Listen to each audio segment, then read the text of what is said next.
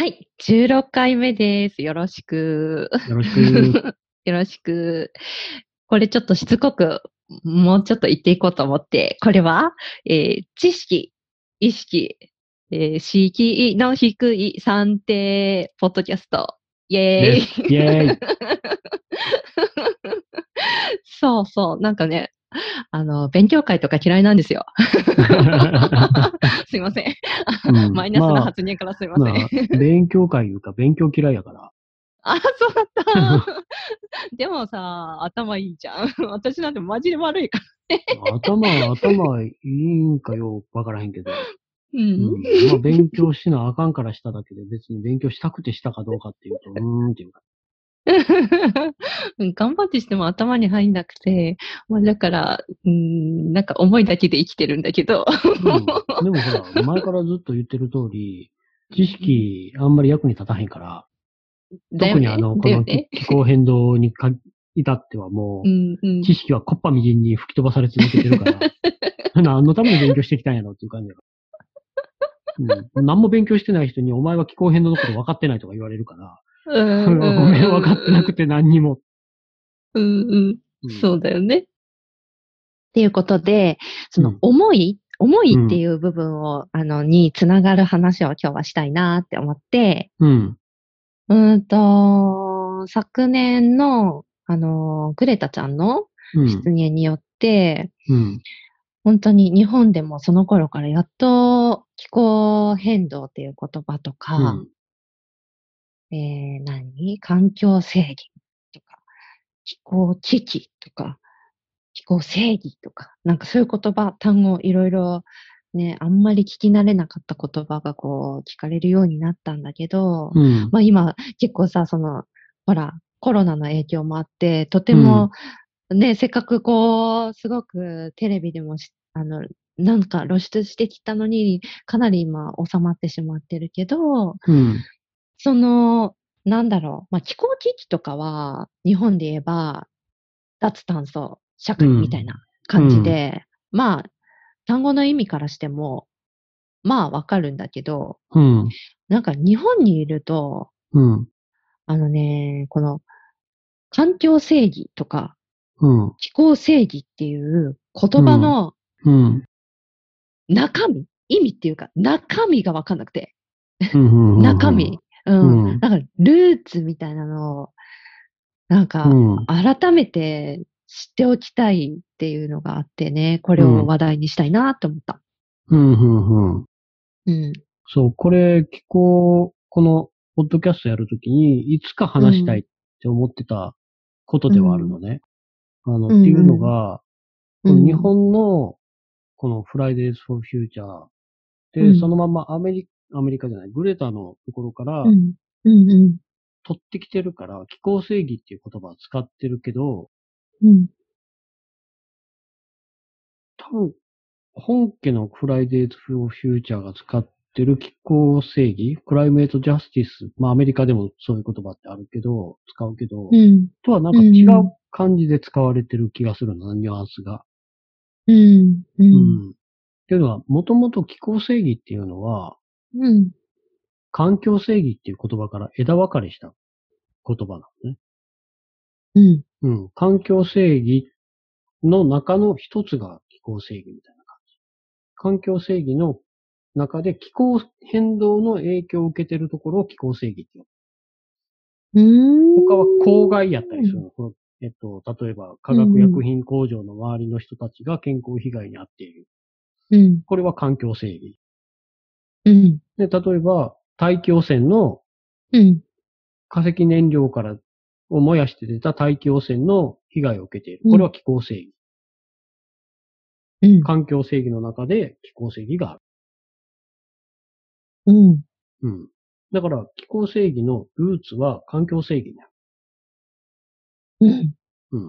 で、この環境正義問題のルーツが、まあ、いろいろあるんやけど、もともとは、アメリカで、1970年代とかに、もともと、俺が習ったので、ルーツ的なの、エピソードで言うと、ノースカロライナ州の、ウォーレン郡、ウォーレンカウンティというところに、黒人と、ヒスパニック系が多いコミュニティの近くの道路脇に、うん、他の州から来た大群のトラックが、ゴミを捨てている。廃棄物を。なんと。うん。うん。ダンピングディプシーっていうエピソードで知られるんだけど、うん。ダンピングディプシーだったかな。うん。とにかく州外からいろんなトラックがやってきてはゴミを捨てて去っていくのよ。なんでかって言ったら、うん。そういうルールが曖昧な上に、黒人とメキシカン、ヒスパニック系しか進んでなかったから。うん、誰も文句言わへん。で、それに対して、訴訟を起こしたところから、が、環境正義問題のルーツの一つ。で、それがはっきりとし、こう、確固たる動きに変わったのが、俺ツイッターでよく、その人のことをつぶやくんやけど、ヒューストン、テキサス州ヒューストンで、社会学者してた、ロバート・ブラードっていう人。この人、環境正義の父って呼ばれてるんやけど、その人が、学校のクラスで、ヒューストンにある、ゴミ処理場、ゴミ捨て場、廃棄物処理場が、どういう地域にあるのか調べてみよう。っていうことになって、調べたのね。んだら、80% 以上のそういう汚染施設が、黒人が多い地域の周辺にあった。80も ?80% 以上。しかも、その当時、それ1970年代の後半なんやけど、その当時、ヒューストンの人口に対して、黒人は 25% しかいなかった。4分の1しかいい品、人の周りに 80% 以上の汚染施設が作られてた。もう狙ってそこに行ってたよね。で、ロバート・ブラードは訴訟を起こした。おかしいやろ。おかしいよね。7年後、負けた。なんでかわからへんけど。負けるの？それで負ける。意味がわからない。だからその後も作られ続ける。もう人種を狙い撃った差別、環境差別。だから、よく環境正義とも言われるけど、環境差別とも言われる、なるほどね。環境人種差別。エンバイロメンタルレイシズム。こういう、ここがルーツ。こういうのが。人種を、もっと特定した黒人を狙い撃った環境差別のことを言う。だから、そこから、こう、なんていうの？ある特定のグループが、環境問題、環境に、汚染によって、健康被害を受けたり生活に影響が出ることを環境正義問題っていう。だからその一つが、例えばミシガン州フリントで、水道水に鉛が入った問題。あれも黒人が多い地域の水が汚くなる。鉛が入って健康被害が出た。で、あと、先住民のスタンディングロック数族のところにパイプラインが通った。あれも環境正義問題。まあ、あれはパイプラインで石油とか絡んでくるから気候正義問題。気候変動の問題を起こしてることで、先住民、マイノリティグループが偏った被害を受ける。だから、気候正義にしても環境正義にしても、そこに常にマイノリティがいる。マイノリティグループが被害に遭っている。特定の層が、その被害を受ける。不公正やから、言われのない被害を受けてしまう。ただ自分でいるだけやの。黒人は黒人でいることを選んでるわけじゃない。黒人として生まれてきてるわけだし。肌の色が違うだけでそういう差別を受けてしまう。マイノリティっていうだけで狙い撃ちされてしまう。だからそこには常に弱者がいるのね。人がいるのよ。ただ。うん。うん。だからそういう話をするときに、例えば、うん、パリ協定の目標を達成するためには、2030年までに、二酸化炭素の排出量を何%減らさなくちゃっていう話をこの黒人さんたちはし、関係ない。うん、そんなこと関係ない。うん。うん。うん。うん。公正の話をするんだから、差別をなくせっていう話なんだ。うんうんうん。うんうん。だから、そこでこう具体的な科学的事実とか、うん、そういうのってないのね。ただ、うん、主張してるのは普通に当たり前の今の状態を伝えてるだけ。うん、黒人がこんだけしか言えへんのに、うん、こんなにたくさん汚染施設あるのおかしいやろとか、うん、なんで俺らのとこばっかりにこんなん作んねんとか。うんう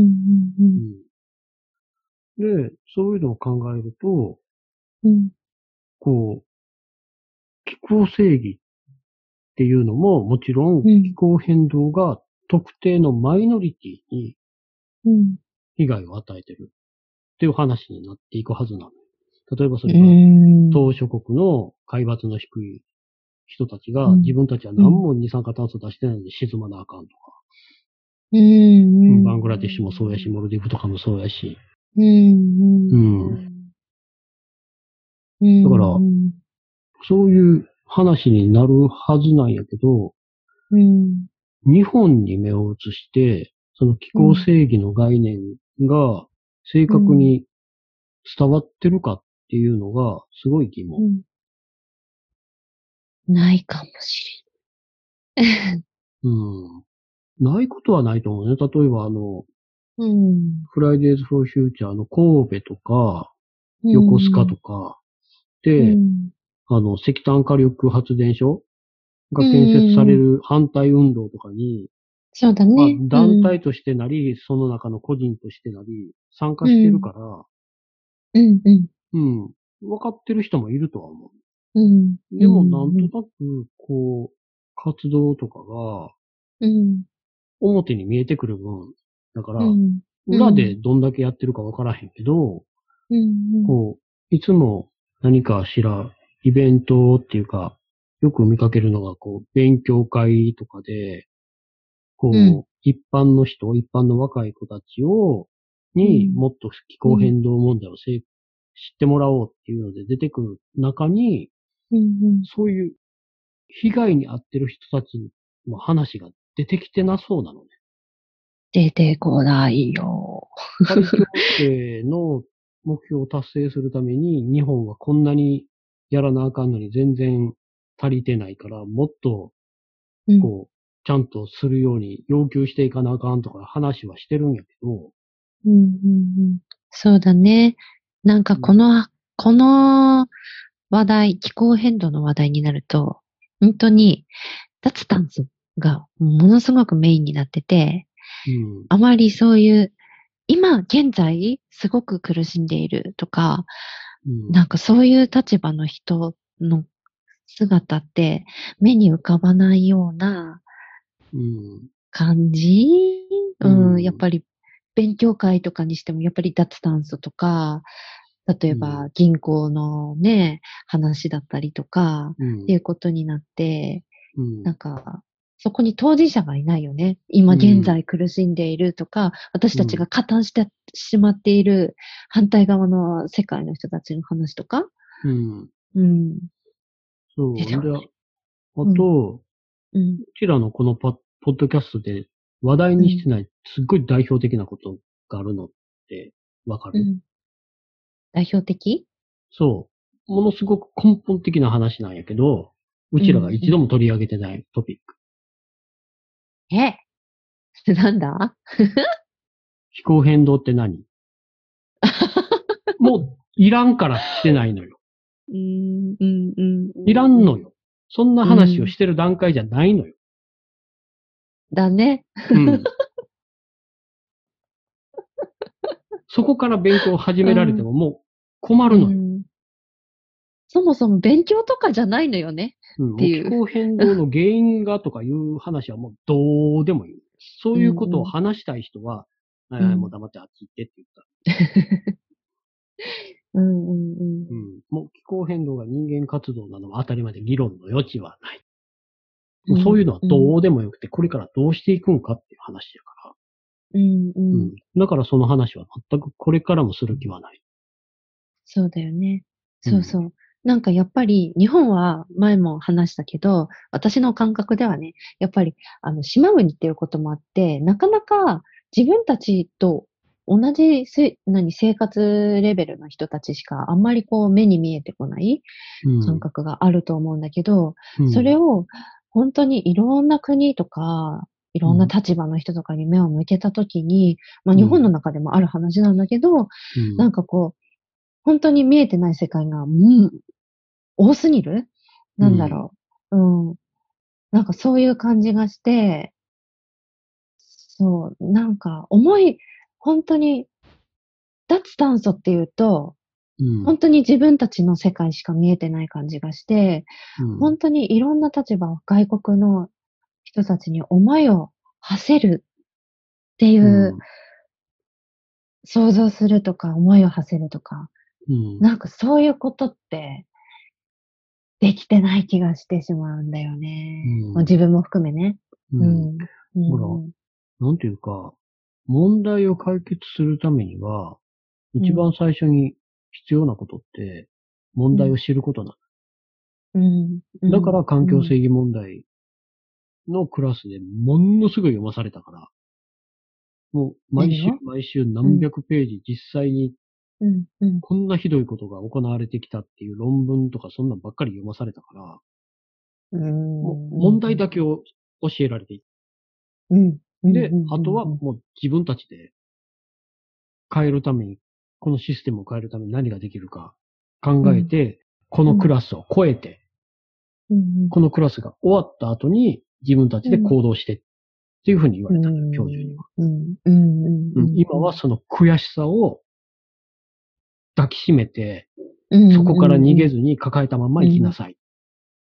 うん、悔しさとか違和感とか、そういうものを全部抱えたまんまいけば、いつかそれがモチベーションになって何かを変える力になるからって言って。一回通らなきゃないってわけじゃないけど、うん、通るのが当たり前っていうかな部分よね。うん、だって、もうクラスメートみんな毎週泣いてた。もう泣いてるって言ったら読みながら。なんかもう、なんか想像を超えるのな。人間が人間に対してこんなことができるんやっていう。悲しくなるよね。で、それを知らんかった自分であったり、知らずに加担してた自分であったりっていうのを見つめ直すと、それが本当に変えたいっていう力に。だから、当事者の話を聞くとか、問題を深く掘り下げて知っていく作業って、すっごい痛いんやけど、大事やと。今の自分を動かしてるのってそういうものの積み重ねやから、それはずっとなくさずに、だからこう、今のこういう問題に気づいてる人たちがもっといろんな問題を勉強してほしいなって思う。脱炭素とかも、脱炭素とかも大事やけど、行動として。でも、もっとどんな人に影響があって、どういう人がどこでどんな思いをしてるのかっていうのを知れば、もっと行動は変わってくるような気がする。そうだよね。なんか、日本の、じゃあ、脱炭素を何%にしてとか、そういう話じゃないからね、もう。地球規模の話だから、地球規模の全員が思いを馳せ合って、っていうことが起これば、なんか、そうだよね。そういう科学的云々っていうよりも、脱炭素っていうよりは、脱不公正なのよ。脱不公平、脱格差、脱差別なのよ。それが全部、脱炭素につながっていくから。うんうん、結果としてっていう話よね。そこは。うんうんうんうん、そう。だから、うん、化石燃料が全ての根源なんやから、それをなくす方向に向かって何ができるか。うん。うん。うん、なんか、うん、数字じゃなくて人を見てほしい。なんか数字ばっかり見ると人の顔が見えへんようになる。そうだね。全く見えないね。うん。うん、だから、うん、例えば、被害に遭った人が、ね、なんかの災害で何百人出ました。人は数じゃないから、その何百人の人たちがどんな人生生きてて、どんな家族がいて、その人たちがどんな思いをしてとかいうのを、俺はできる限り集めて知ろうとするのね。最近の、うん、ジャーナリズムってそういうのを伝える方向に行ってるから、被害に遭った人がどういう人やったとか、うん、そういう記事とかって探せば見つかったりするから、まあ英語ばっかりやから、なかなか日本語しかできひん人には難しいやろうけど、うんうん、そういうのを読むともう本当になんか、被害に遭ってるのはいつも普通の人たちで、うん、で、加害者って結局大金持ちやったり企業やったりするわけで、うんうん、だからこう勉強会をするなら、そういう勉強も一緒にしてほしい。うん、当事者交えて、当事者の話を聞いて、うんうん、知る機会を持つ、うんうんうん。当事者呼べるんだったら読んで聞いてほしいし、うんうん、あと、呼べへんやったら、そういう当事者がこう書いた手記であるなり、記事に出ている、うん、当事者の話なり、で、英語、うん、きっとそういう勉強会とかしたら英語できる子もいるやろから、英語できるね、うん、そういう、ニューヨークタイムズとかワシントンポストとかそういうのに載ってる当事者の声を伝えてる記事みたいなのを要約だけでいいからまとめて、うんうん、ここでこういうことが起こった時にはこんな人がこんな思いをしてたっていうのを共有してほしいなって思う。大事なのは数字じゃなくてストーリーやから、うん、そこに物語があったら心に届くし、心に届いたものは絶対消えへんし、数字は頭にしか残らへんから、本当だね。頭にしか残らへんものって時間が経ったら消えていくし。うん、うん。数字そのものに意味はないし。うん、うん、うん。本当だ。ストーリーは残るけどね。うん。あれじゃない？コンテキスト is everything。そうそう、そういうことする。うん、覚えた。うん、これはでも本当に、どの回にも、このコンテキスト is everything は、当てはまるよね。うん。うん。うん。うん。本当に背景は大事。うん、背景ね。うん。本当にこう、見えてるものじゃなくて見えてへんものが大事だし。語られてないところが重要だしね。うん。そう。うん。うん。うん。うん。うん。本当だ。うん。うん。そんな感じで。うん。うん。そんな感じで、なんか、最初20分ぐらいでとか言ったけど、結構何分今 ?25 分ぐらい。やっぱりすぎるわ、うん。私なんて時間気にしてなかったからね、最初から。すいません。すいません、すいません。全然気にしてない。うん、なんか重いだもんね、うん。こういうのって省くもんじゃないと思うし。だね、うん。省くもんでもないし、編集するもんでもないと思うから、編集せずに行きます。っていうか。本当に。編集してへんし、うん。あ、それそうそう、言おうと思ってたんだよね。編集、うん、ノー編集だよね、今まで。うん、本当にノー編集。うん、そう、本当にはなんか、うん、ネットがこけたとか、うんうんうん。あとちょっとね、電波が悪すぎてね、うん、っていうのはあるけど、うん。そういうのはあるけど、うん、何かこう、話がこんがらがってしまって分かりにくく なったから止めたとか、そういうのは一切なくて、うん、分かりにくくなってもそのまんまやってるから、うん、だって日常会話やから。そうそうそう、世間話だからね、これね、うん、あくまで。そうそうそううん、シナリオなんてないんだよね。うん、そうそうそう言いたいことはある、ちゃんと。うん、言いたいことだけある。うん、言いたいことだけある。そうそう。で、大体、この話だったら15分、20分で終わるかなって思ってても、結局、溢れてこんなの、うん。溢れて。5分、10分はね、伸びるね。うんうんでもまあ大体こんな感じでずっと。こんな感じやね。うん、うん、そうそうそう。じゃあね。うん。まあそんなわけで。突然締めるという。うん、またじゃあ、また次回。じゃあね。じゃあね。バイバーイ。バイバーイ。